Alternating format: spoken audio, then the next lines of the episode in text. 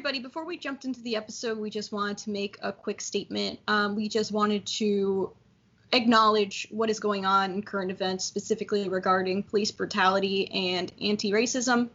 Uh, and we just wanted to affirm that Black Lives Matter, that we stand proudly with the Black creators that have helped us with this podcast through uh, through our through our amazing guests, through our amazing support, through questions, comments, listeners.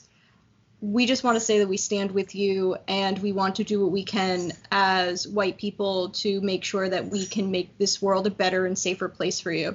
Um, so, to reiterate, um, we hope that everybody is doing what they can during this time, finding that balance between fighting for what is right while also trying to take care of yourselves. And whatever fighting looks like for you, whether it is protesting, whether it is having difficult conversations with people, whether it's donating, we hope that you are continuing to do that. We know that this is getting posted a little late, um, but we're hoping that this is a reminder to keep going and to keep fighting, and also a reminder for us to keep at it as well.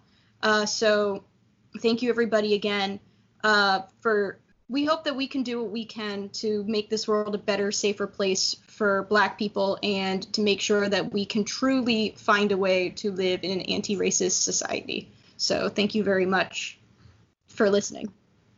Um, down in the show notes, uh, instead of our usual uh, links to stuff about the show and whatnot, instead we're going to have a uh, local charity that's um, that's in need of funds for you to donate to if you can. Um, and also, I will post two articles one about how to protest uh, safely in this time of Corona, and also another one on how to properly um, properly film police misconduct.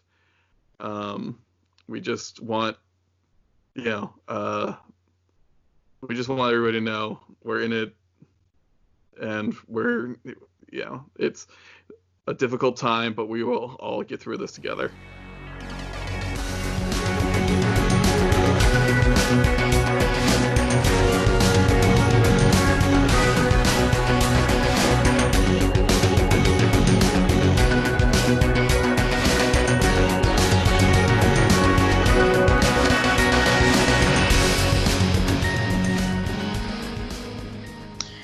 everyone, and welcome to I Hope I Can Make It Through a Degrassi Viewing Podcast. I'm your veteran, Donnie. I'm your neophyte, Frank. And today we're taking a look at Degrassi The Next Generation, Season 5, Episode 17 Total Eclipse of the Heart. Which honestly is like, doesn't that song feel just so Paige? Yes, yes. It, it feels like, I mean, we'll get into this episode but and like I don't try to stack up the song titles and the songs to the episodes and the content of them. But man, this is such a letdown for such like a, a fucking masterpiece of a song. Yeah, I don't know. It just it like it just feels like a Paige song. Like just something she would sing at karaoke. Yes, this feels very much like a Paige karaoke song. Yeah. Uh Okay. Oh, yeah. Um, I guess before we get too far, the big content warning for this one is the B plot features underage drinking, like drunken levels of underage drinking. Um, so as always, if you need to skip, just check the description below to see exactly where. Um, and uh, Frank, you want us to figure out what that A plot and B plot are? Um, the A plot is all about Dylan coming home for the summer to try and woo back my uh I nearly said Michael. To try and woo back Marco. He's trying to woo back Michael from Arrested Development, which is weird because Jason Bateman isn't on the show. Um Bizarre. Um and Tim is caught in the mix. Um and then the B plot is Liberty's uh, child is the the adoptive parents are moving across the country, and um, she is not reacting well to it. Yeah. So um, we'll do our B plot first, A plot second. Cool. Sounds yeah. good. So um yeah, okay. Before we even get into this, I just want to scream from the fucking rooftops. Why the fuck is Liberty not getting an A plot for any of this shit? Oh wait, I'm sorry, cheating. Oh yeah, we're talking about cheating and infidelity as well. That's going to be dominating the A plot. We'll just give a heads up again when we get to that piece. But I, I want to ask, why is Liberty going through all of these major fucking life developments and major fucking conflicts that are genuinely interesting and genuinely compelling, and they're getting sidled to B plots? Um, because of racism. I mean, yes, that's that's really the answer. But it's like it's just preposterous to me. Um, and I know this is going to be venting before we even get through the key plot points, but like, I'm genuinely surprised revisiting this series of how little autonomy she has. One, as a as a character. Two, just how like these how all of this is done in B plots. It's it's wild to me. But um I mean we open it up in the library. Liberty is tutoring Derek and Danny um because it's exam season. We're getting toward the end of the series, uh, end of the season. The only time we know yeah, no, not a long way to go. We are nowhere near the end of the series, but we're not even close to halfway. no, we're not. You're right. Um, but we're getting toward the end of the school year, which, as we know with Degrassi, we only know two things. We know the beginning of the school year, we know the end of the school year. The rest of the time, who the fuck knows? um, but um, there's some, like, you know, some side chatter. They're clearly try- struggling with preparing for their exams. And Derek asks Liberty, like, hey, maybe we can like grab a pizza and hang out at like you know at your place. Um, and liberty seems really receptive toward this. Um, we haven't really had that much time with liberty. We see that she's in school. We see that she's participating at a level that we've kind of come to expect with her but in terms of her emotional state in terms of any of that stuff we really have not been privy to any of it and honestly we really haven't been privy to it the whole fucking time because she rarely, if ever, really gets to speak for herself. And as we talked about, sorry, my girls are play. they decided as soon as recording was, it was time to play. Um,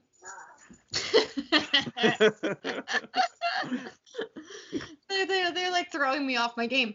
Um, but um, the big issue that that a lot of her plots or a lot of things that feature her recently has been like she has been going through these things and she hasn't been able to speak for herself. So so we really have no idea where she's at. And and surface level from what we can glean, we see that she's back in school, she's doing things that she's comfortable doing. Um so everything's just kind of up in the air really in terms of her friendships. Like we don't really know what her friendships are like. We don't see her hanging out with the other with the other cast members really. Um, honestly, the most contact she's had with characters that are in the cast has been Danny and Derek. Um, and then like occasionally JT, but once again they're not together. It's it's that's a whole mess. And then Toby, who also is very much pushed to the sidelines. So we end up at Liberty's place, um, and her parents approach her and are like, "Oh, hey, guess what? Like your, you know, your kid who we have an open adopt, like you have an open. Whoop. Sorry, um, before we move on, I just the thing with um, Derek is I thought. I honestly thought Derek was kind of pulling a Loretta Lynn rated X kind of thing. Um, I, I don't want to mansplain, but do you get that reference? No, I don't. Um, Rated X by Loretta Lynn is a song about how divorcees attract more men because if you've been a married woman, um, uh, she's just, just like everybody knows that you've loved once, they think you'll love again. You can have a male friend if you're a has been, but if you're a, a woman, you're a rated X um because that's what i thought was going on where like derek was just kind of like oh well like she's you know to put it as nicely as I can, experienced, like, why not me? Kind of thing. Oh, okay. Because that's that was my original thought, and we'll see where that evolves um, with regarding Derek. So, um, as you were saying, Yeah, I mean, we jump to um, the next major thing, which I find to be really, really big because we really don't know too much about the nature of Liberty's adoption at this point, where we have it established that it is an open adoption, um, that there seems to be some form of contact, which is which you know is, is good to hear. However, um, the parents of Liberty's uh, kid are apparently going to just be moving to Seattle. yeah, they're they're like our baby needs to see the space point, space needle. Right. Like our baby needs to needs to be in constant weird hazy rain all the time. our baby needs to wear flannel. Yeah, like okay. Um which like you know fine, fair enough, your prerogative. It does make me curious what the timeline is with this because like it can't have been more than a couple months, really. Like I mean, I, I I feel like sometimes moves happen like that, where like you get a new you get a new job and you're just like, well, time to Mhm. bounce. Yeah, and you're like probably looking at new jobs because you're already having a kid, and you're like, oh, I want, I gotta make more money. Oh, here's my opportunity. Yeah, fair enough. It's just like, damn, like I don't want to have to travel with a newborn like that. I don't want to have to like move into a home with a newborn. That just sounds like a lot, honestly. But Yeah. um, what what do I know? But we Uh, also get, we also have to consider that the Degrassi writers did not think that hard. No, no, they're just like, we need a plot point. We Um, need drama. we need drama. Um, but yeah, like uh. you said that in your I'm talking to the cat like you're talking as the cat's voice. I just imagine you'd be like, "We need drama, mama." They're always like that though. Like we love drama. Please. Oh, they were like chasing an ant yesterday, and you would have thought it was like the fucking like most dramatic moment of their lives. They're like stalking it. They're like staring it down. They're still staring at the spot it was at, even though it crawled away because they have no skills as hunters. It's wild and amazing. Mother, I crave violence. yeah, that's them. Mother violence.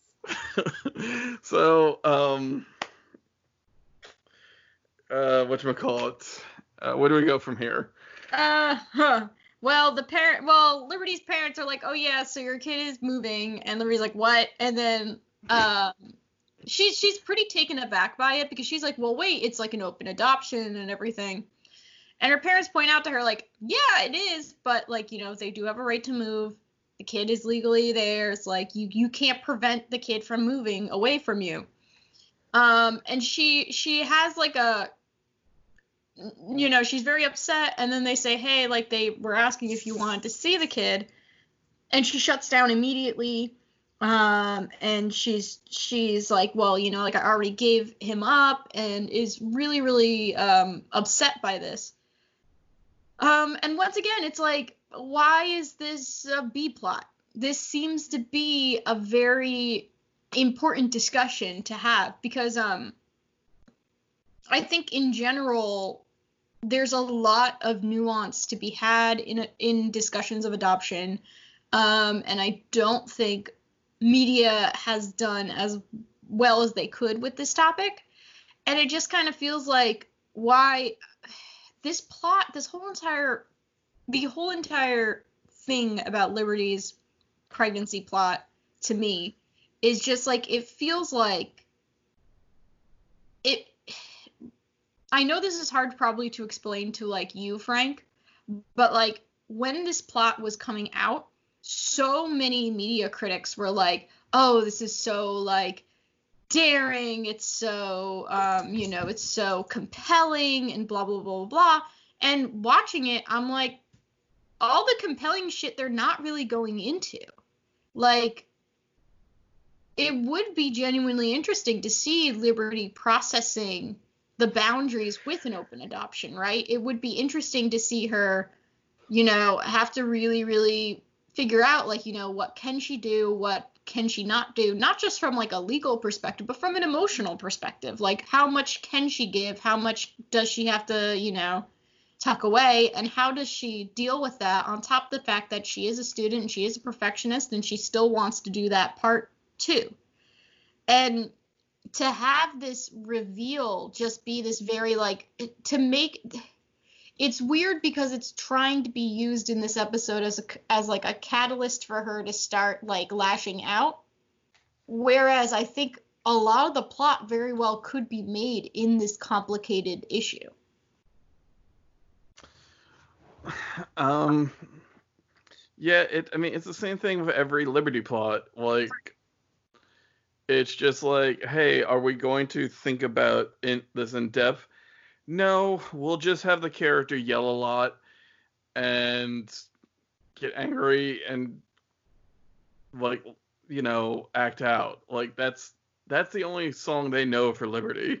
Yeah, like but, she she she gets punished in some way because her emotions because she has like a very I feel like every time she has except for like okay, let's say the episode where she like takes over a bit too much coaching the field hockey team like okay fine. Maybe maybe she crossed a line there. But like any other time she gets mad and she vocalizes her concerns i'm right there with her. Like i'm never like uh maybe she shouldn't. Like every single time i'm like no you're right. You have every right to be angry. You have every right to be pissed off at people yeah but it's just like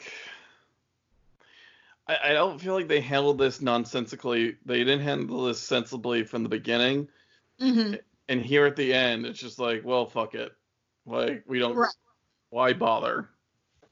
Right. It's it's just a real shame because it's once again like, and maybe maybe it's one of those things where this plot when it was done in the series like you know is not always done with like a principal character. It's not always like you know it, it's not always like a plot that's woven into the whole entire season blah blah blah blah blah. Like maybe at the time it could be but revisiting it is one of those major plots that just truly just did not age well.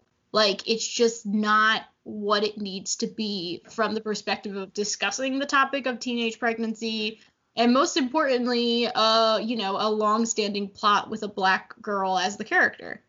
Yeah. It's just ugh, like I know, I know there are other things that do this better, and it's just it's just disappointing that this was one of the the laurels that the series rested on for so long. I mean, you we saw this like I actually like Juno did this so much better like and kind of covering like hey what would a girl go through and like how would she deal with this with the, the baby's father? Like i mean i watched juno two years ago and it still holds up. Like but this is just like such a mm, right. Such like, a problem. it is. So like they drop this information to her. She's clearly upset about it and then she shuts down and then we just move on to the next part of the plot which is also entirely bungled by the by ugh. so um after helping like i guess uh, derek and danny during a free period they come over to study at night and um uh danny goes to get a pizza um leaving uh, Derek and Liberty alone, and Derek starts asking about like the adoption process. And this is where I kind of realized what Derek was doing. Um, and then Derek says like, like you know, he's like, "Do you have any regrets? Like, you know, what was it like?"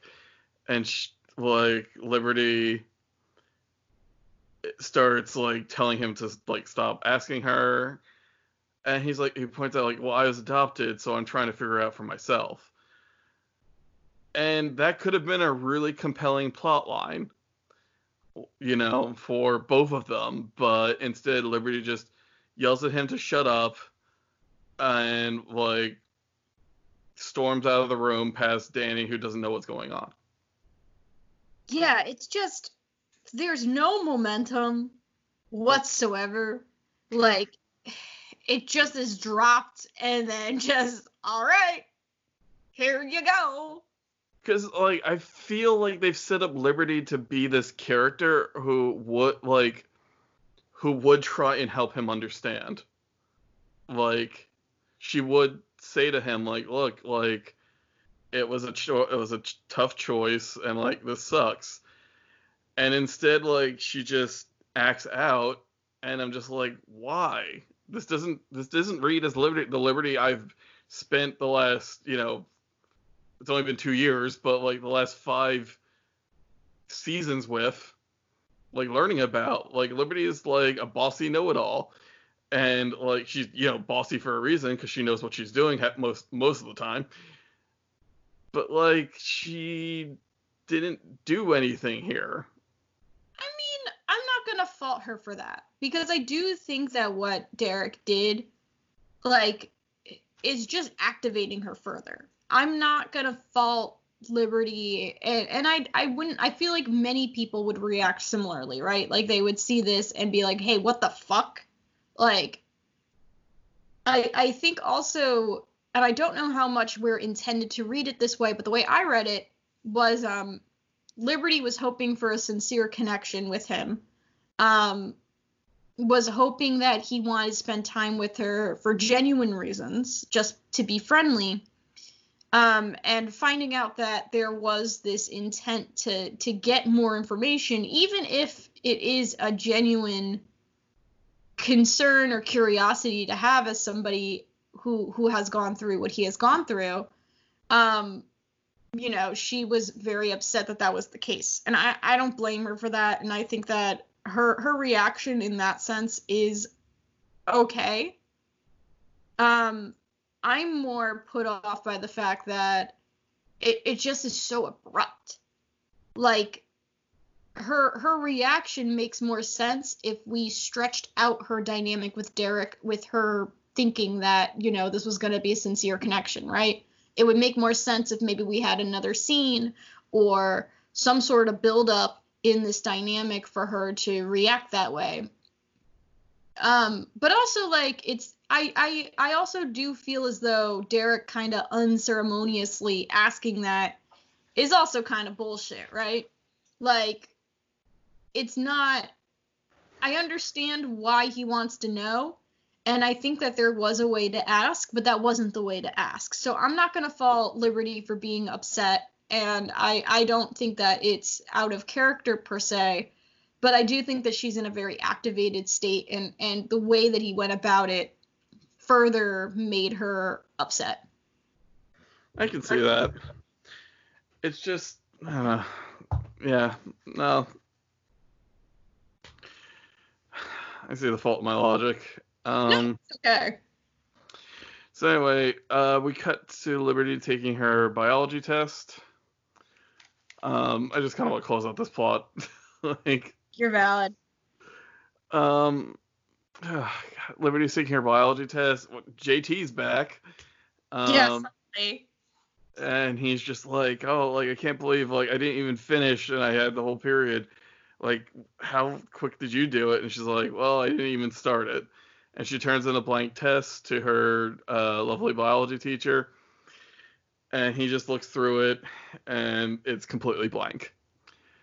Um, we cut again to the parents um, who are saying like you this isn't like you. Like i can't believe this. Like that's that was worth 30% of your grade. Uh, liberty just kind of doesn't care. And um, the parents leave. Uh, Derek and Danny are back. And Danny's like, well, time to watch some porn. Yeah, just like right in front of Liberty, like, yeah, we're watching porn. What's good? it just, I've, I've said this on this podcast. Like, who, like, why watch porn with somebody else? Like, no, like, yeah, do whatever you want in your own house, but like I just don't get it. If I'm you confused by the sincere look at it. Like if if you if if you can explain why, write to us at ihopepod at gmail.com. Right? Like I, I understand like watching like ridiculous porn with friends, but the sincere looking at it, it happens so often in this in this series that it's particularly confusing. Yeah, like he should be like, yo, I found this weird hentai. Let's watch this. That's what I mean. Like I feel like I would be uh I would be more like, yeah, okay, if it was like within that context. But I don't I don't know. I maybe maybe it's also because I have never been a cis teenage boy and maybe maybe I'm just missing something. But also you don't know either. So maybe it's just an experience that neither of us have ever ever ever had. Well, I mean, like I remember at times my friends are like, "Yo, we're gonna watch some porn." I'm like, "All right, cool." like I think I'll be going. Cause Yeah, it's just Well, because I'm just like, why is this like I I was just like this is not a group activity, guys. like, Yeah, like I don't know. I don't know. I, I could maybe see it when you're older, but the thought of like I was also raised Catholic, so I think this also impairs my my judgment of this of this thing because the thought of like being 15 and having the confidence in myself and my sexuality to be like, yeah, let's watch porn together, like would never happen. Never. Never ever ever ever ever. I'd be terrified by the prospect. Like it, it was bad enough like it was like embarrassing enough to to say hi i think like an anime character's hot. Like i can't imagine being like hey let's go like watch this porn together. But also maybe i'm a hypocrite because i do work in fanfic circles where it's totally normal to go up to a friend and for example like friend of the show z and be like hey z can you edit my fucking porn? Thank you. So like maybe maybe i'm just a hypocrite well, no, because that's different. Like with with fan fiction porn, like you can have it be whatever you want. Like with real porn, there's besides just the nasty nasty side of like the business side of porn, which is iffy at best, like you know, then you have to like deal with what that person's doing, like what that person thinks is hot, and sometimes it's not the same thing, and Mhm. it becomes awkward. Um, where was I going with this? our mass Um, confusion concerning uh concerning this. Well, it's just like I I, I think like the difference is because like you're still being driven by your imagination when you're reading it. Mm-hmm. Like you still have to imagine the scenario and like you know the the parts coming together and what have you. With regular porn, it's just like it's there. Like though I would and I would enjoy I think group erotic readings would be fun. Mm-hmm. Not necessarily of good erotic fan fiction, but just you know, terrible erotic fan fiction. um but it's just like I don't know, like um the whole thing is weird. Let's just leave it at that. Um though kids, whoever or forever young people who are li- who are listening in on this, um if you want to find a way to hide pornography from your parents, just start reading it. Nobody's going to slog through a 20,000 word fan fiction to find the five paragraphs of smut. Like, you are safe. That fucking ratio. You're not wrong. You know? Like, you knew where it was in, like, the romance novels. Like, Yeah. you, Yeah. you get to, like, the last eighth, and, like, that's the finally the time for for the lovemaking. Ah, yep. You're right. You're absolutely right.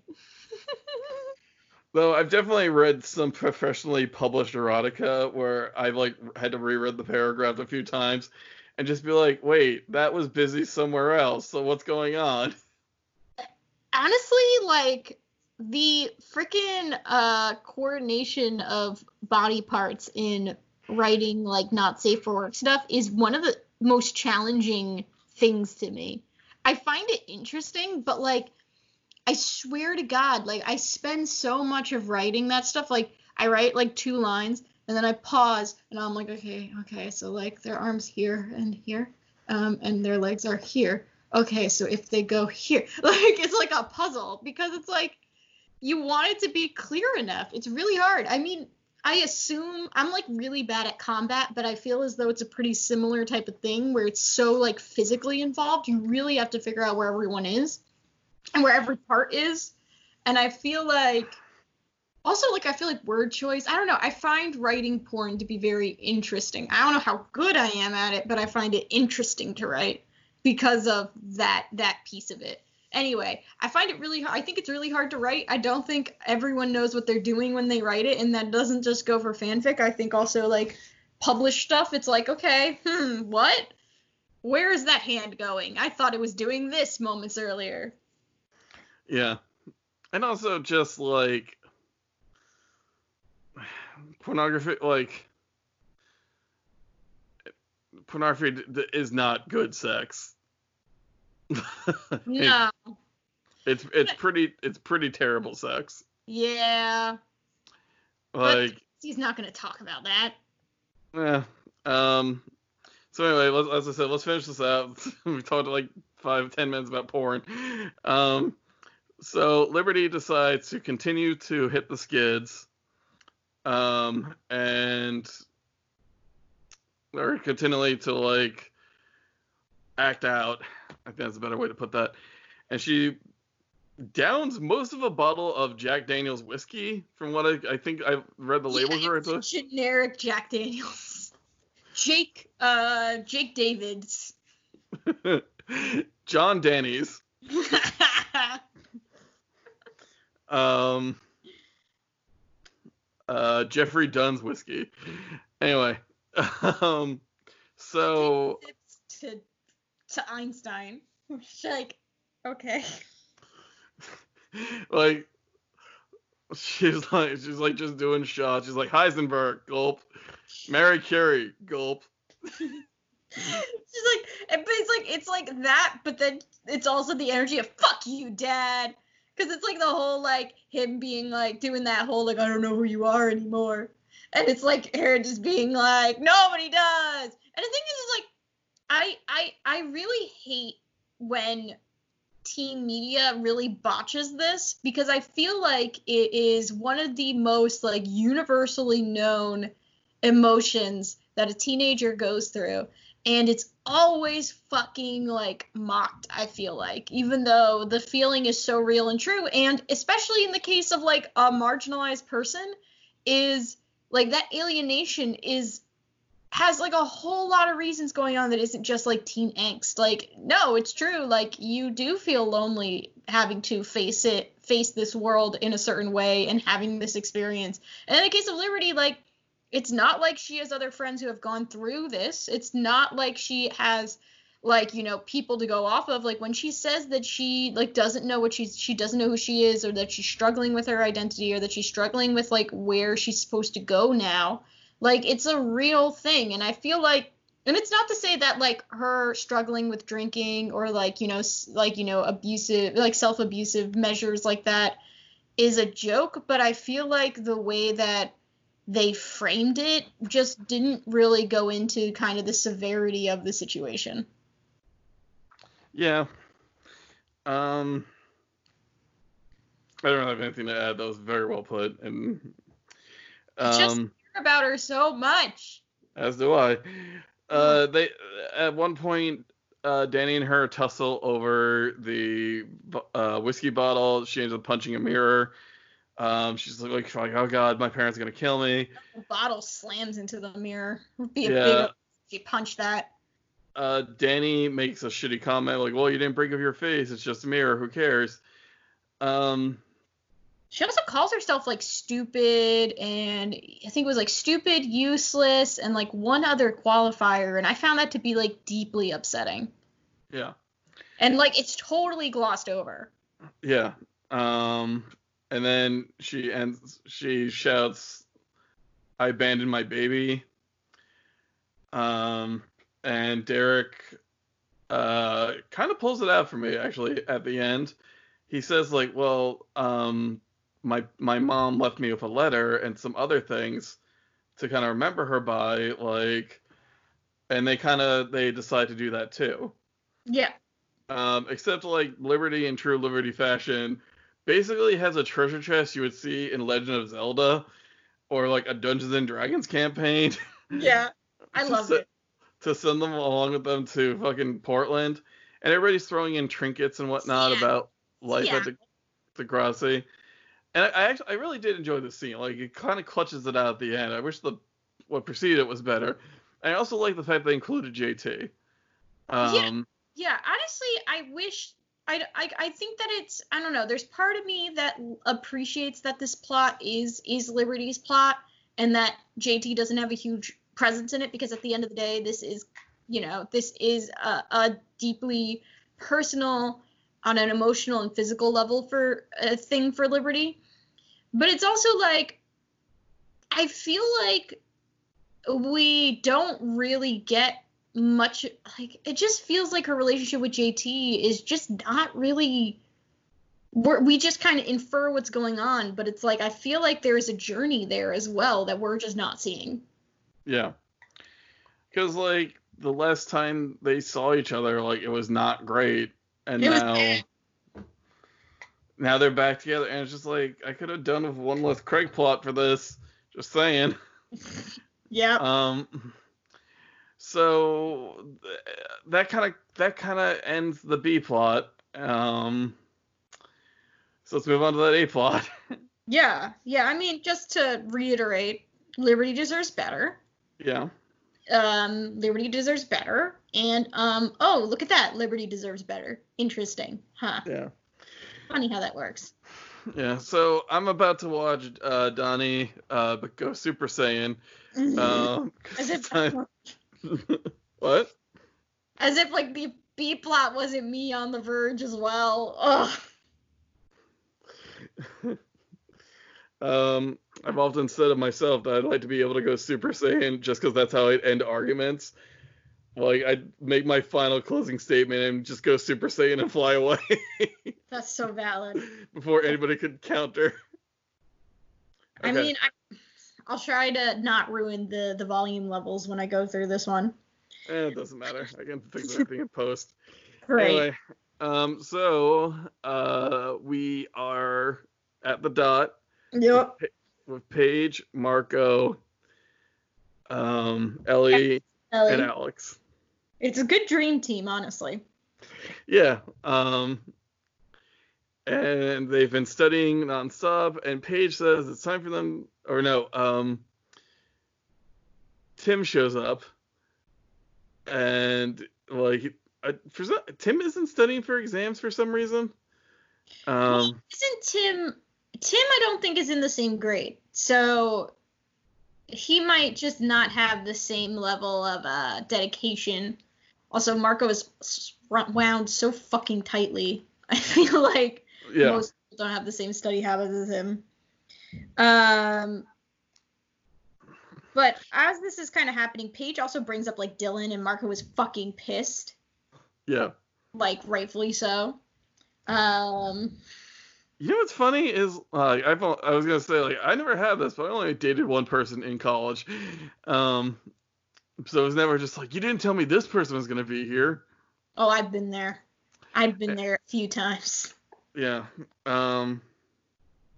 Anywho, so um, Dylan shows up to pick up Paige and not Alex, I guess.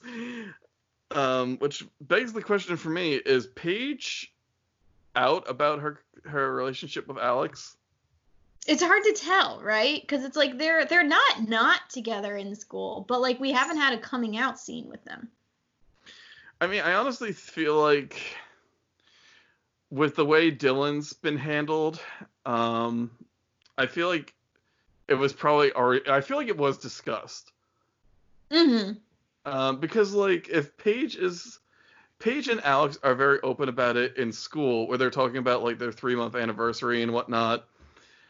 Um, I feel like if they're going to be that open, I mean, I know so like, excuse me, this is not my not my area of expertise. Um, I was just thinking like if they're going to be that open in school, I figure they would be that open at home. No. Yeah. I was super out at school and I was not out at all at home.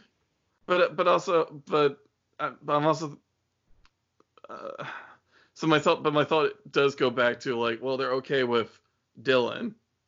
Right. I I could see Paige coming out. I don't think that's unrealistic. I don't think that's unrealistic. I could see Alex being like, no, fuck no.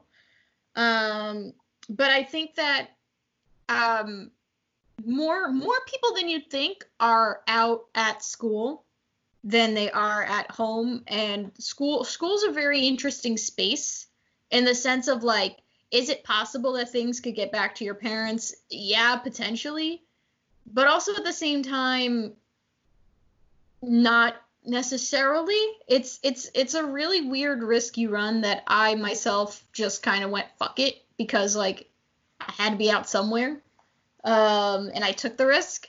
But um it never really got back to my parents and my parents were like my mom was the local pharmacist. Yeah uh, well i i don't um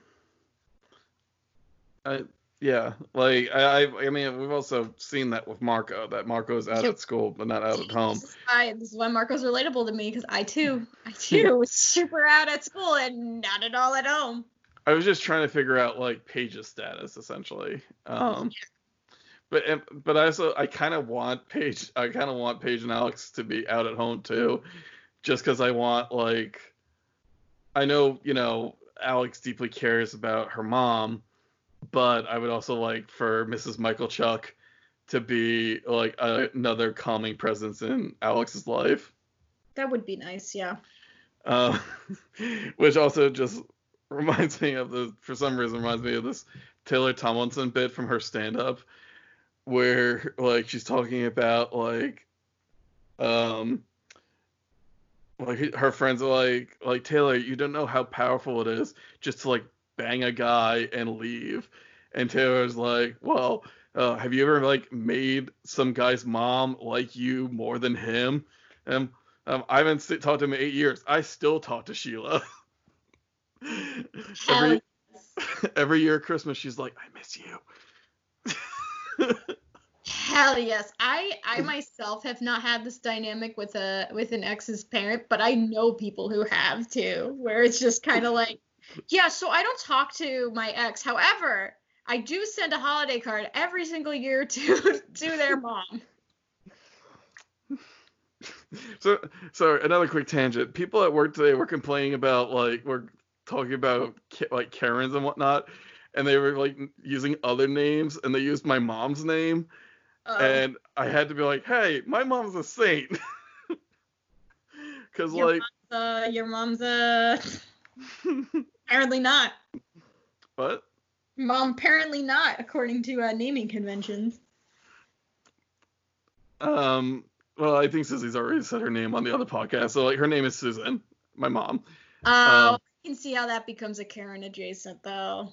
Yeah, but my mom like has had had two children who worked retail for like a solid decade. My mom's biggest fault when it comes to retail is she doesn't want something if it's not refrigerated, she'll just kind of leave it on a random shelf. No, she's one of those. No. Which we always chide her on, but she's just like, I can't be bothered. No, that's so bad. but my mom doesn't raise her voice unless like it takes a lot to get her pissed off. Like mm-hmm. she's just like, okay, I understand, and just will go about her day. Damn. But yeah. Anyway, um so Anyway, um so I had to quick like white knight my mom. not all Susans. Hashtag not all Susans. My mom is great until she leaves the milk in the middle of the uh, cereal aisle. I forget. Oh yeah, my mom has decided to like she like you know she's she's getting on in years, and like our cat Boo or her cat Boo loves to sharpen her claws on just about everything. And sometimes my mom can't get to her in time, so she just has started like sometimes like shooting a Nerf dart like near Boo. Stop, really? to scare her. Oh my fucking god. Oh my god. The image of just like your your mother just whipping out a fucking Nerf gun, shooting it. Oh my god, this image is wild.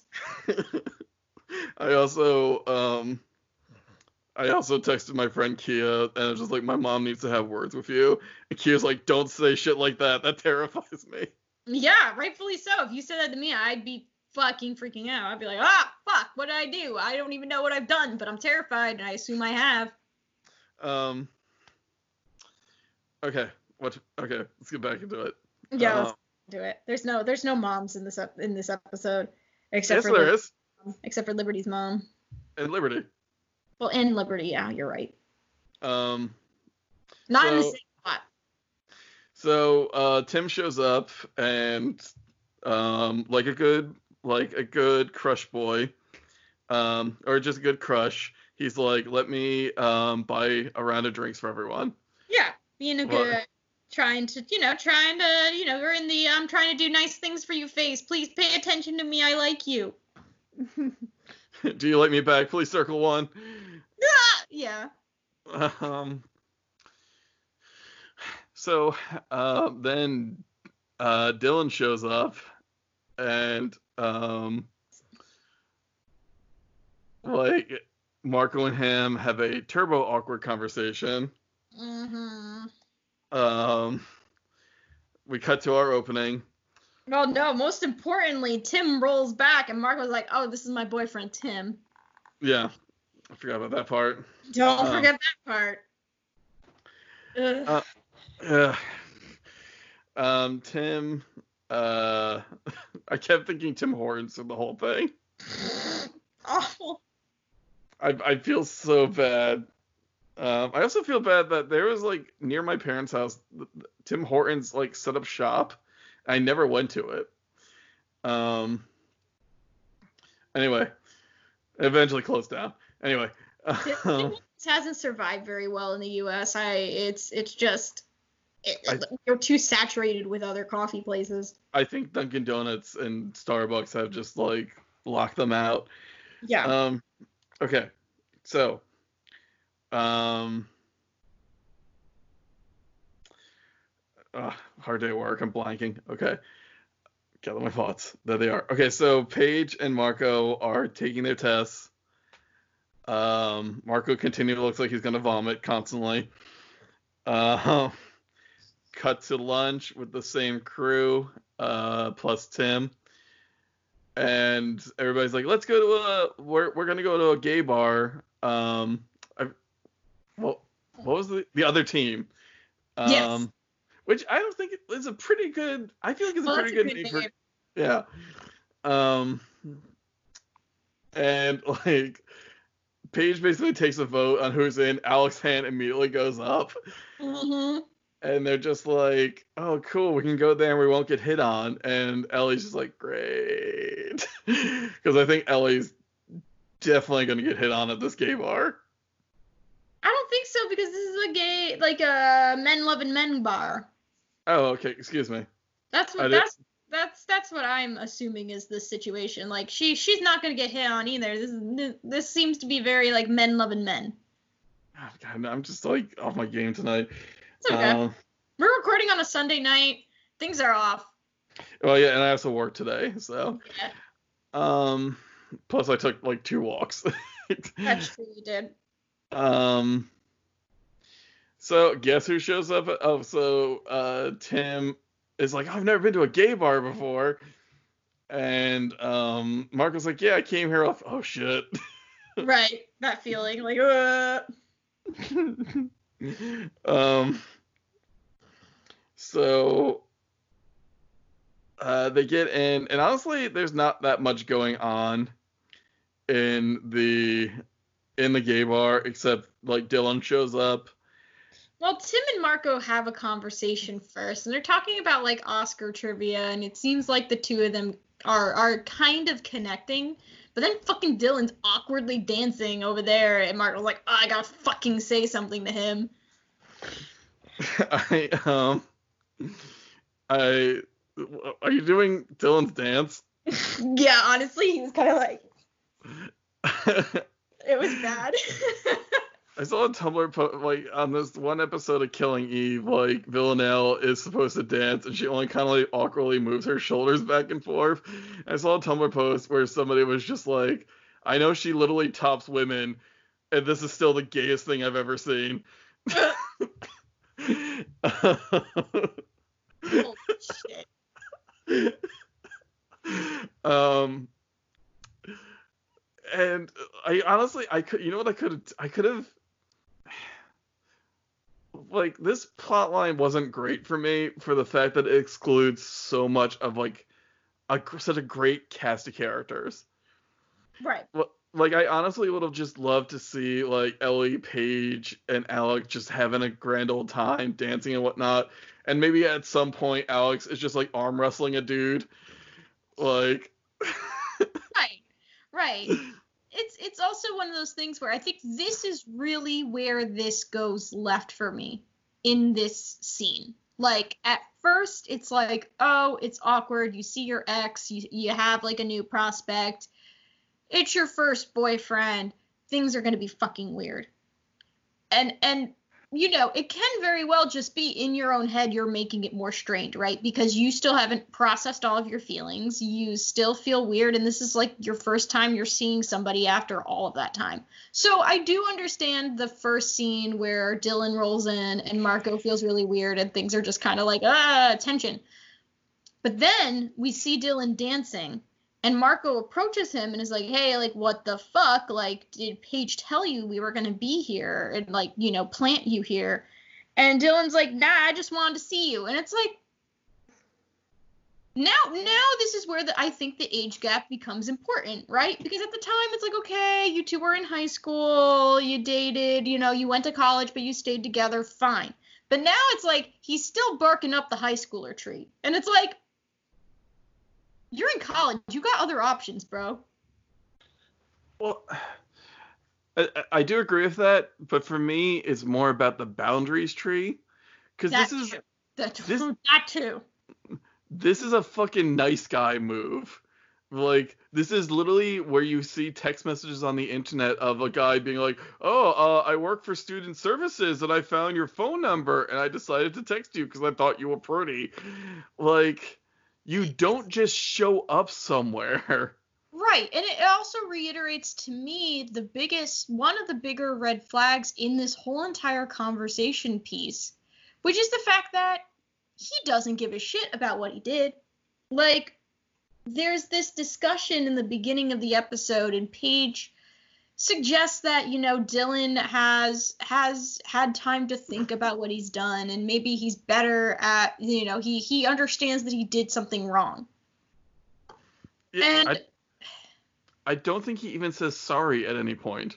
No, he he is unrepentant and I think that the big thing is cheating is one of those things where it's a very complicated topic and, and, i think a lot of people get hung up on like why did so and so cheat on this person? They're so fucking great. Like why like you know like i don't understand why they did that or like why they cheat on somebody who is not as hot as their as their partner blah blah blah blah blah.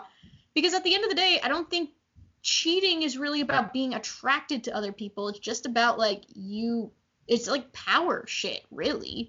It's i have the ability to do this and i'm gonna fucking do this it, it's it's not it, it's just like or I can get away with it because I have the capacity and the power to. And in this case, I feel like it's just another example of it. It's like I can invade the space with you because I know it's gonna fuck with you. It's not sincere. It's not, oh, I'm gonna like, you know, like, oh, I wanna make amends. You don't make amends in a fucking club that's not where you you have that that conversation and where you take accountability. He doesn't fucking take accountability at all. He's just like ah i just want to see you. I don't know. It just really bugs me because it's like i i don't want to to to you know kind of fall back on that very black and white once a cheater always a cheater type deal. But you gotta show a character taking accountability at least right? Like you gotta at least say sorry. You gotta at least be like let's have a conversation at the dot. Like let's go somewhere neutral. Not a club where you know that like you probably are pretty privy to information. It's just I don't know. Hmm. This type of stuff really bugs me, and it, it's also like really upsetting to me to see it play out with and I don't know. It's just I just don't like I don't like cheating pots and then I don't like this piece of how he's a college student and I don't know, there's a whole lot of yuck in this. Yeah, it's um it's, it's just so bad. Um, and it's just like. and Tim, of course, gets caught up in this this bullshit, and it's like, like Tim is like, oh, like I'm gonna go grab water. Do you want any? And Marco like kisses him, and it's not to say that Marco wouldn't do it. I mean, we've seen Marco kiss Craig in a moment of like panic, like he seems to be a, a panic kissing person.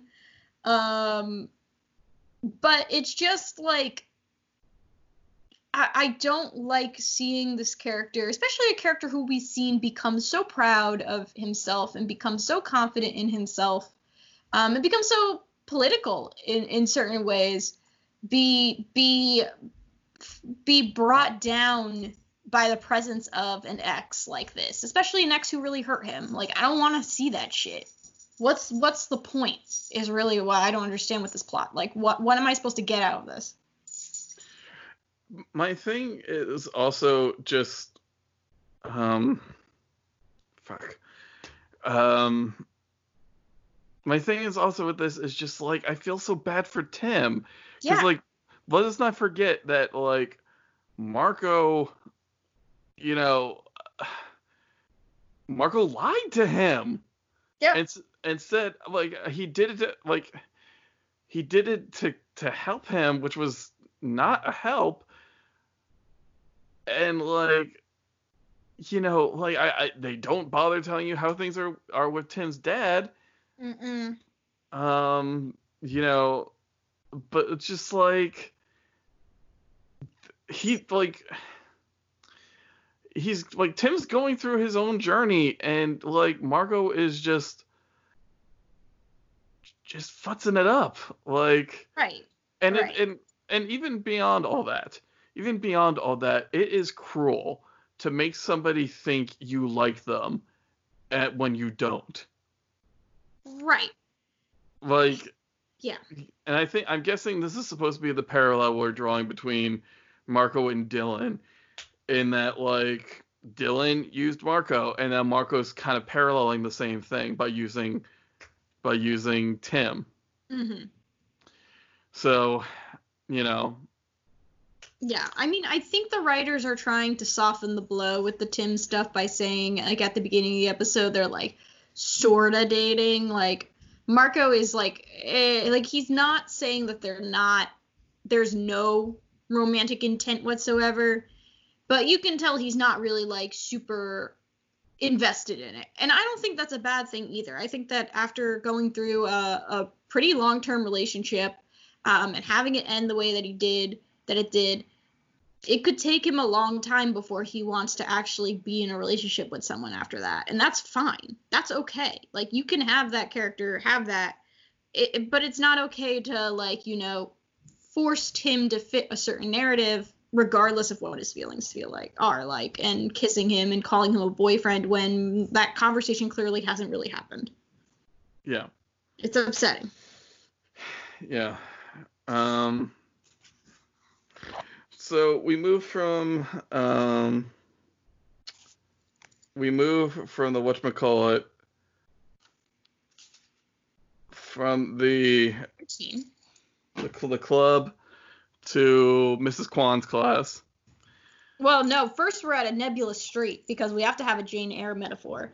But the truth is, I've never read Jane Eyre, so I can't tell you the validity of it.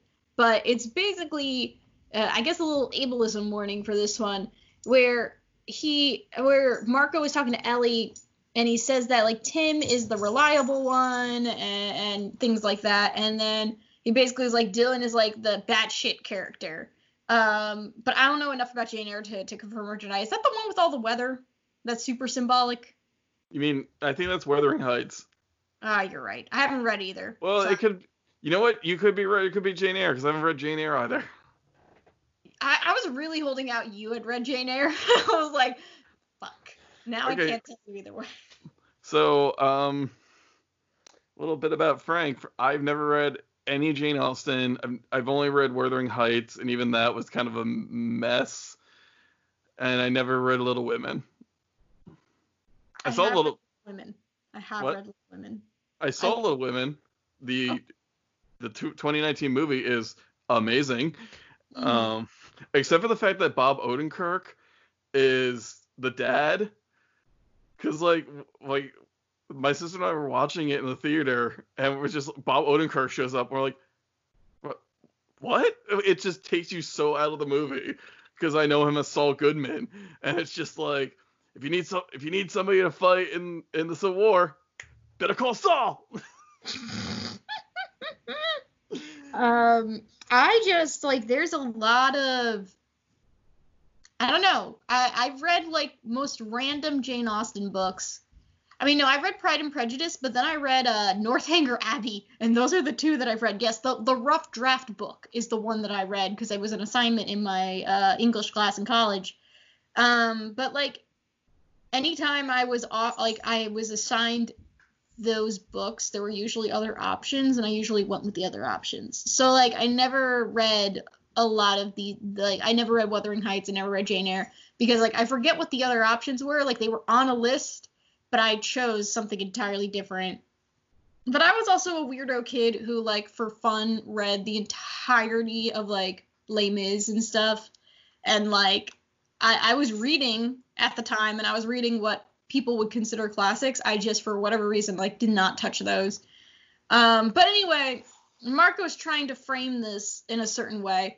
And it's like I don't know. It's if if Dylan didn't fuck up as bad as he did, I would enjoy kind of the rom-com of it all cuz it's such like a typical rom-com conflict, right? Do you go with the reliable one or do you go with the one that has bad like you know a little little bit of a a dark side? Like yeah, that's always fun, but at the end of the day, it's this weird thing where they're like trying to frame cheating as if that makes you kind of like a Sean, right? Like uh, this is a conflict that you have between like do I want to date like JT or do I want to date Sean, right? Like or like do I want to date like I don't know, like that that's like what your conflict is. When when when the dark side is cheating, it's not like it's like no, go away, that's a red flag. Like that's the thing. It's like if if it was a case of like Dylan was I don't know, like wore leather jackets and like I don't know, like smoked in the alley, that'd be one thing, but that's not what Dylan has. And then there's this weird thing that they're trying to say that he's like reckless and things like that, and it's like no, that's not really like cheating's not that wreck like it's not like I wouldn't consider it reckless per se. It, it's just like I feel like a lot of words don't quite match with the intent. And I think ultimately what they're trying to do is put Marco in that kind of classic situation of like, do you go with the reliable one? Do you go with the one that's a little more edgy? But Dylan's not edgy.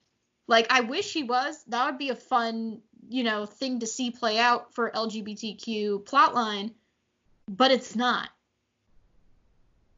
It's it, it's the classic like it's Sarah Rees Brennan wrote a excellent article about this. Um, she's the author of the Demons Lexicon series. Mm-hmm. Um, I used to read her uh, Harry Potter fan fiction. Um, um, she she says like every every what you call it every love triangle is made up of like the two sides uh the cake and the sandwich and like what is the cake? Well, the cake is just like it's fun, it's nice. Like you're not technically supposed to have it, but you also shouldn't eat it for every meal.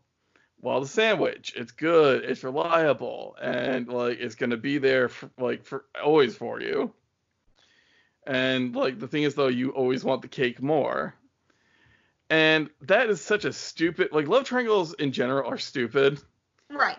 Right. Like and that's such a stupid like it shouldn't be like one is the like sexy dangerous one and one is just the boring like who cares one like if you're gonna do if you if you absolutely feel you must have this terrible trope make both options equally viable yeah. I think that and i also feel like i feel like a real conflict that a real manifestation of this conflict a lot of the time comes into like especially for a teenager i could see this conflict coming up in the sense of one is very like book smart definitely going to college like definitely going to be doing like you know what is expected and the other one maybe wants to not go to college or pursue art or like pursue music like both having passions just perhaps one being more what your parents may want you to do versus the other yeah. Like like with Dylan, it's just he's an asshole. He hasn't been nice since he's come back. He's been only like invading personal space and like everything. He's not like he's not interesting. I don't know how else to put it. Like it's like this isn't really a contest. Neither I would say is the best for Marco, but Tim is certainly better because he's not going to be a total dick. They they should literally just like they should do the end of um they should do the end of the graduate but it's just marco and ellie running to the bus yeah yeah. That's, uh, yeah it's just like one of those weird things where it's like i understand like there there is something to be said about a plot in which is like you know there sometimes you do have somebody that just doesn't quite leave your head and if they do say that they have grown or if they took the measures like if paige actually said like you know he's been like i don't know going to therapy or something like that some sort of like evidence that he was like growing and then marco is kind of at this impasse of do i let somebody back in who has claimed that they have worked on their shit and sounds like they have or do I move on? There's no point in going back. Like you got to keep moving forward. That would be compelling. And I think that's a really real conflict that everyone has, maybe not as a teenager, but but as an adult. Um, you know, do I take this person back? What what needs to happen for it? And and you know, there are successes and failures of that, a lot of failures, but we have you know, it's it's a real conflict I think a lot of people have. But it's like it just it seems like like I I usually connect so much with Marco, and in this moment, I was like, dude, what the fuck are you doing? This is stupid. it's stupid. It is. It's just like it's dumb. It's like it's not. It, it's like the fact that he has like the fucking audacity to talk to Ellie as if this is some grand conflict. It's so disingenuous. I feel like from like the the writing perspective, like this isn't a conflict at least not in the way that that you're supposed to be led to believe it is. Um, and like also. I think I'm like I think I'm exercising my wishes on the characters again, but Ellie should be like, "Hey, remember the pieces I had to pick up after this? I don't want to do that again." But I think that's the thing because it's like I feel like when this type of thing happens, you there's there is that real force uh, like your friends like the fact that paige is so lackadaisical about this is so confusing to me because she had to pick up both their pieces to a certain extent. She had to pick up her brother's pieces for fucking up, and then she also had to pick up Marco's pieces for being hurt. Like if I saw that happening and I knew how much like you know time and effort that went into resolving that the first time, I'd be like, what the fuck are you doing? Um, and then similar to Ellie, like she did have to be a support. And now that might happen again. Like, fuck no. Your friends are the ones who are going to be like really fucking suspicious. And that also can be, once again, an interesting plot to have. Like you're trying to bring someone back, your friends are not fucking having it. So what do you do?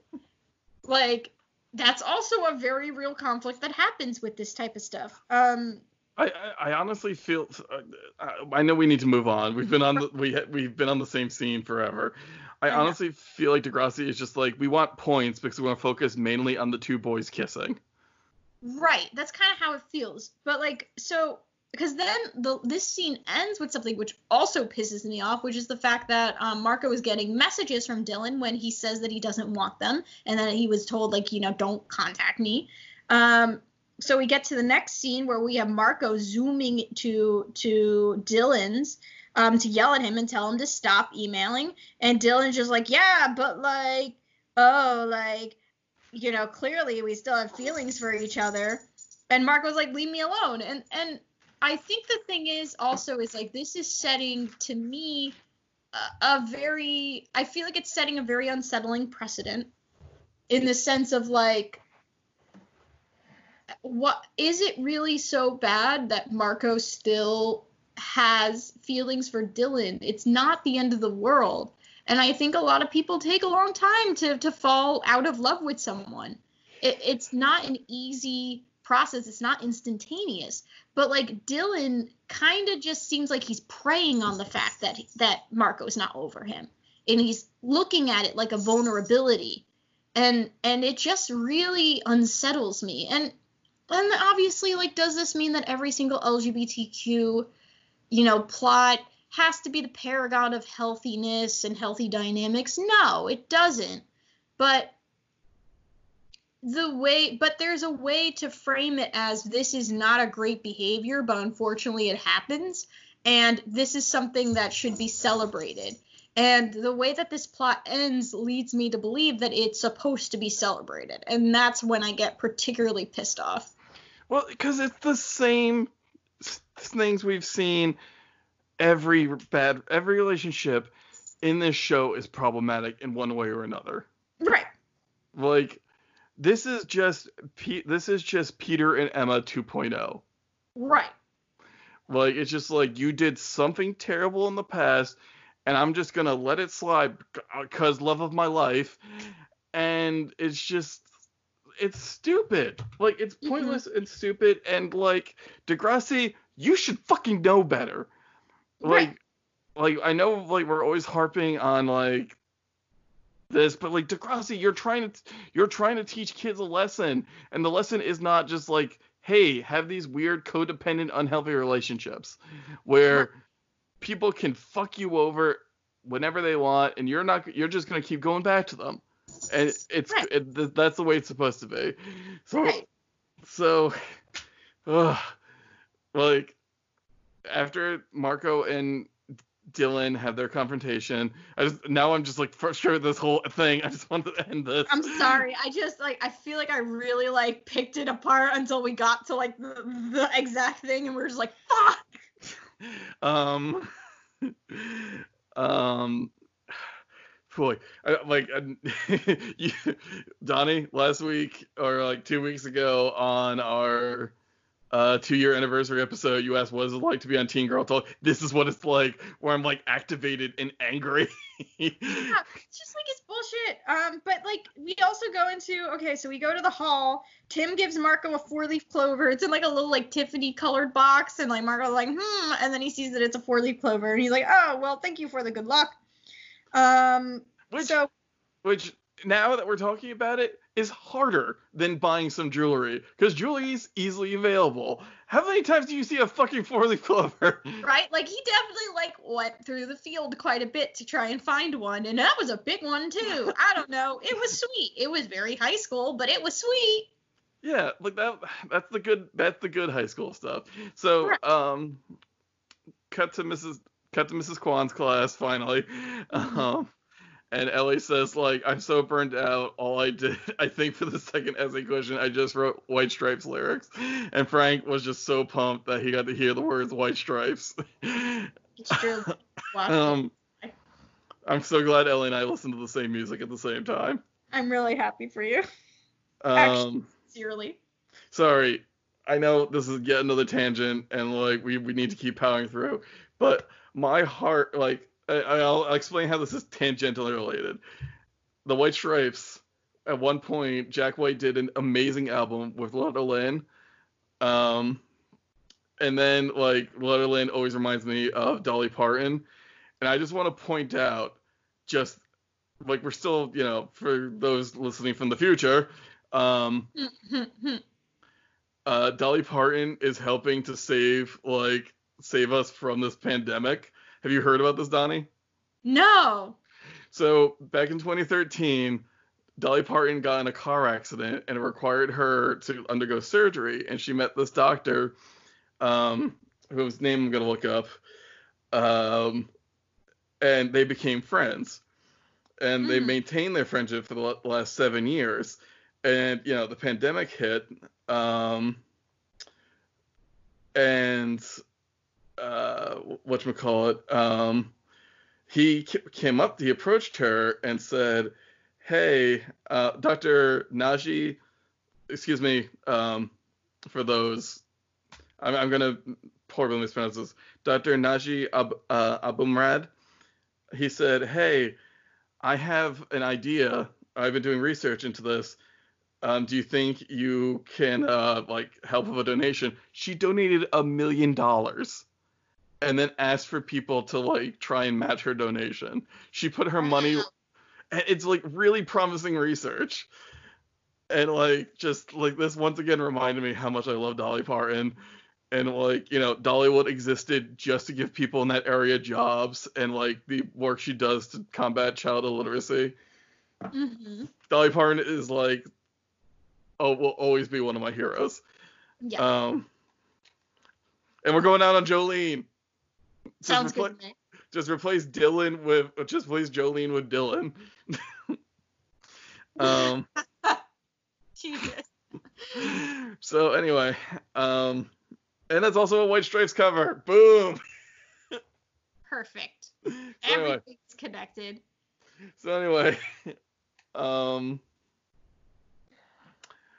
um whatchamacallit uh Paige invites Marco over her house for Ryan Reynolds marathon back when Ryan Reynolds wasn't good.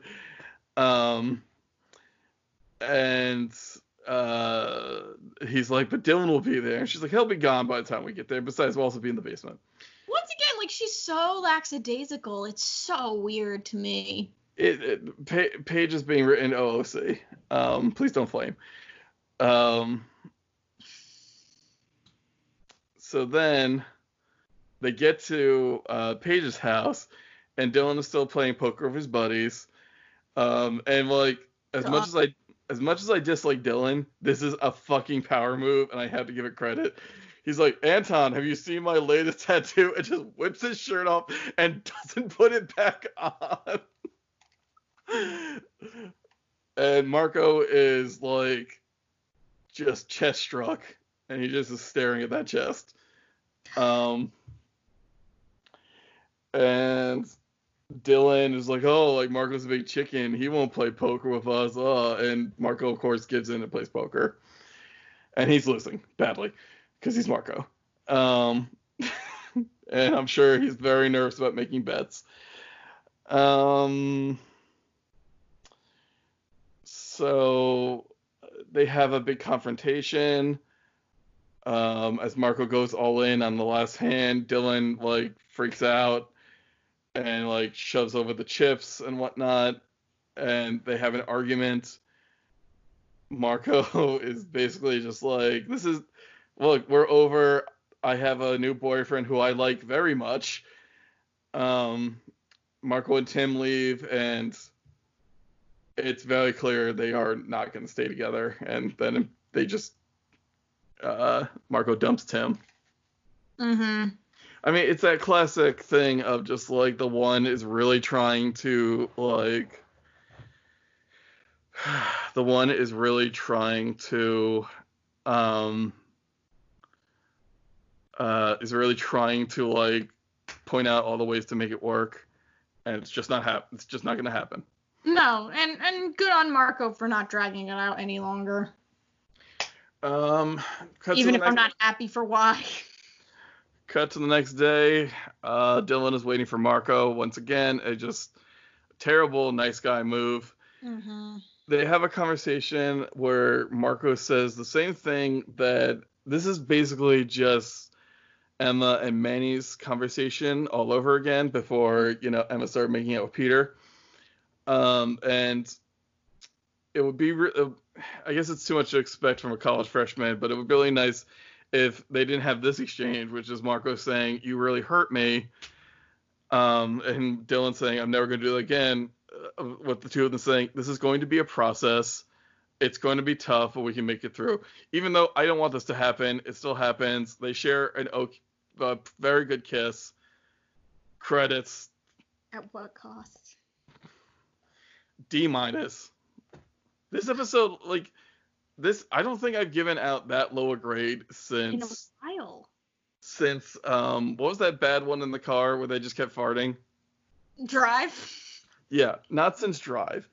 Cause like everybody is just so incorrigible and terrible in this episode, and everything is just awful. I don't care like about this episode. Like this episode didn't happen. Like I'm just gonna be like, oh, Dylan and Marco to go. That's new. Like it's it's awful. It's awful. I don't care for this episode. No. Ca- character rankings, just about everybody's going down. Um, Alex is remaining where she is because she is a perfect gem who, a perfect cinnamon roll, too good, too pure for this world. Um, Marco's going down. Dylan's going down. Tim. Tim, what would have been a good boy? Tim's going to be a very good boyfriend to somebody who actually deserves him. Yeah, Tim is just. Uh, the thing is, is like, I wish there was more of a discussion of like that weird, like, you know, when there's only so many gay kids, and it's like, well, do we date? I don't know. Is there any point in us dating? Like, do we actually like each other, or is it just proximity? Like, it could have been that, but no, you're right. He'll be somebody's very sweet, nerdy theater boyfriend, and it will be very good for him when it happens. Some somebody points that out at the like in Mass Effect 3 where you finally get the option to date dudes as a dude.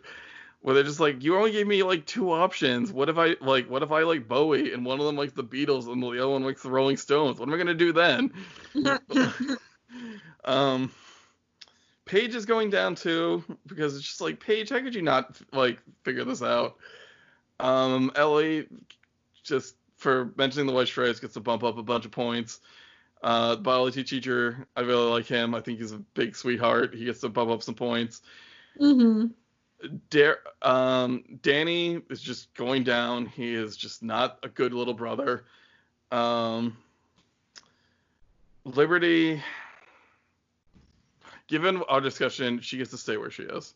Mm-hmm. I'm not going to deduct points from that.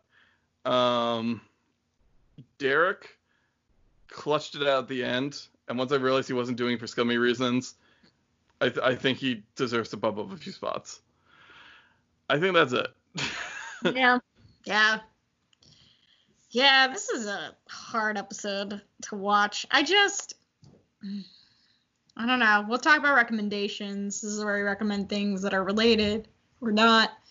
Um, my recommendation is not media. It's don't go back to your ex.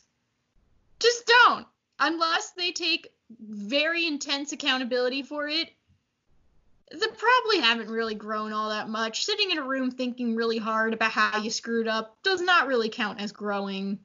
And if they tell you that they've thought a lot about it and that they've changed and that's kind of it, probably not. It's not worth the heartache. Keep moving forward. Find your nerdy little theater person or whatever you're into. Find a gentle jock. Find whatever. Don't go back. Probably not worth it. And I guess that's kind of it because to be real with you, all I've been doing is playing Animal Crossing and real and watching Real Housewives of Beverly Hills. So unless you want to check out those two things, that's literally all that's going on in my brain. Um, in regards to the cheating, listen to Album of the Year by The Good Life. That is probably one of the definitive al- cheating albums, um, which comes at you from all angles. Like people were having discussions about like, oh, so and so, um, like cheated on this person, but then he used it to like sell his album. And I'm just like, yeah, well, just I wish everybody was just like Tim Kasher, who's like, I'm a scumbag, I know it. Mm-hmm. like, I'm fully owning up to it. Um, the other thing is we've talked a lot about porn on this episode. Um, I want to um, suggest my favorite, one of my favorite collections called uh, Slow Hand Women Writing Erotica. Mm-hmm. Um, it's a group of stories uh, which are very good. But my favorite is the one about um, ravishment, um, because it it like shows what that should look like, as opposed to like what a lot of people think it is, and it was just very like eye opening for me. Oh, I'll I'll recommend some porn too then. Um, why not? Um, there's a collection called Nerve Endings, the new new trans erotic, um, which was edited by Toby Hill Meyer, um, which um, I've checked out, which I really enjoyed. If you are interested in trans erotica, um, written by trans people, uh, this is definitely a way to to check it out. Um, you can get it for paperback, you can get it for ebook um, whichever. But um, check out Instar Books because uh, I know that going to bookstores may not be the easiest right now. Um, but Instar is the uh, publisher that you can get it. Um, I'm also gonna. Uh, we were talking about love triangles and whatnot. I also want to recommend my friend Samantha Allen's uh, podcast. You should see the other guy.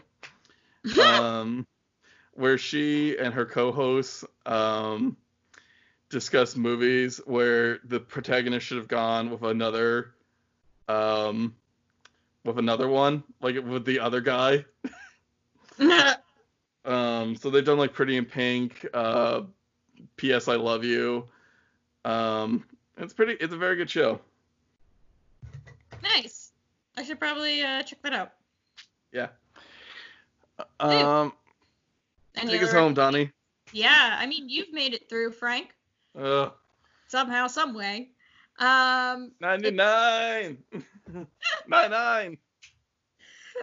Anyway, um, if you would like to get in touch with the podcast, there's a couple ways you can do that. You can check us out um, on social media. We're on Facebook at I Hope I Can Make It Through Podcast. You can also follow us on Twitter at I Hope Pod. Um, I am finally back to posting things on the Twitter, and I've been trying my best to check on the Facebook. Might as well keep it consistent. Um, but um, so if you put anything on there, I will definitely be seeing it. Um, you can also email us at ihopepod at gmail.com um, where we would love to see any questions, comments, concerns. If you're interested in appearing on the show, um, we have a pretty loose recording schedule, but we would love to fit you in. Um, so if you're interested, feel free to email us along with like what episodes you may be interested in, whether it's you want to focus on a character or a certain episode that you just know off the top of your head you want to be on, etc., etc. Just let us know. Um, there's a couple ways you can support our show. Um, you can always give money to our Ko-fi account um, or you can leave rating and or review for us. Um, thank you everybody who has so far. Once we hit certain thresholds, we'll give you back with some bonus content. Um, if you want to keep in touch with me, your best bet is following me on Twitter at DM is unbreakable. Um, I have a couple things going on on there. Um, I post a bit. Mostly, I'm writing a lot of fanfic right now. Um, I'm also editing a zine, um, which you can check out on Twitter at Cherish Zine uh, which is focused on the Fire Emblem ship Dimidoo, which is Dedue and Dimitri. Um, and it is a uh, nonprofit zine. Uh, we're raising all the funds for um, NAMI, um, so we're hopefully sending it for some mental health support. Um, that's kind of it right now for major for my major projects but feel free to follow me. Um, i know i don't always talk about degrassi on there but if you ask me anything i will gladly drop everything to talk to you. I really love when people dm me their degrassi thoughts. It's legitimately one of my favorite things. So please don't hesitate to do so. Um, i have another podcast called teen girl talk that i do with my sister. Um, i'm not sure what's coming out this week because we haven't recorded it yet. Uh, all I know is we've done Victorious. um, for our summer reruns uh, month. Uh, yeah. Awesome. So that being said, everybody, uh, we hope we can keep making it through and that you're going to be there with us. See you next week. Later. Bye.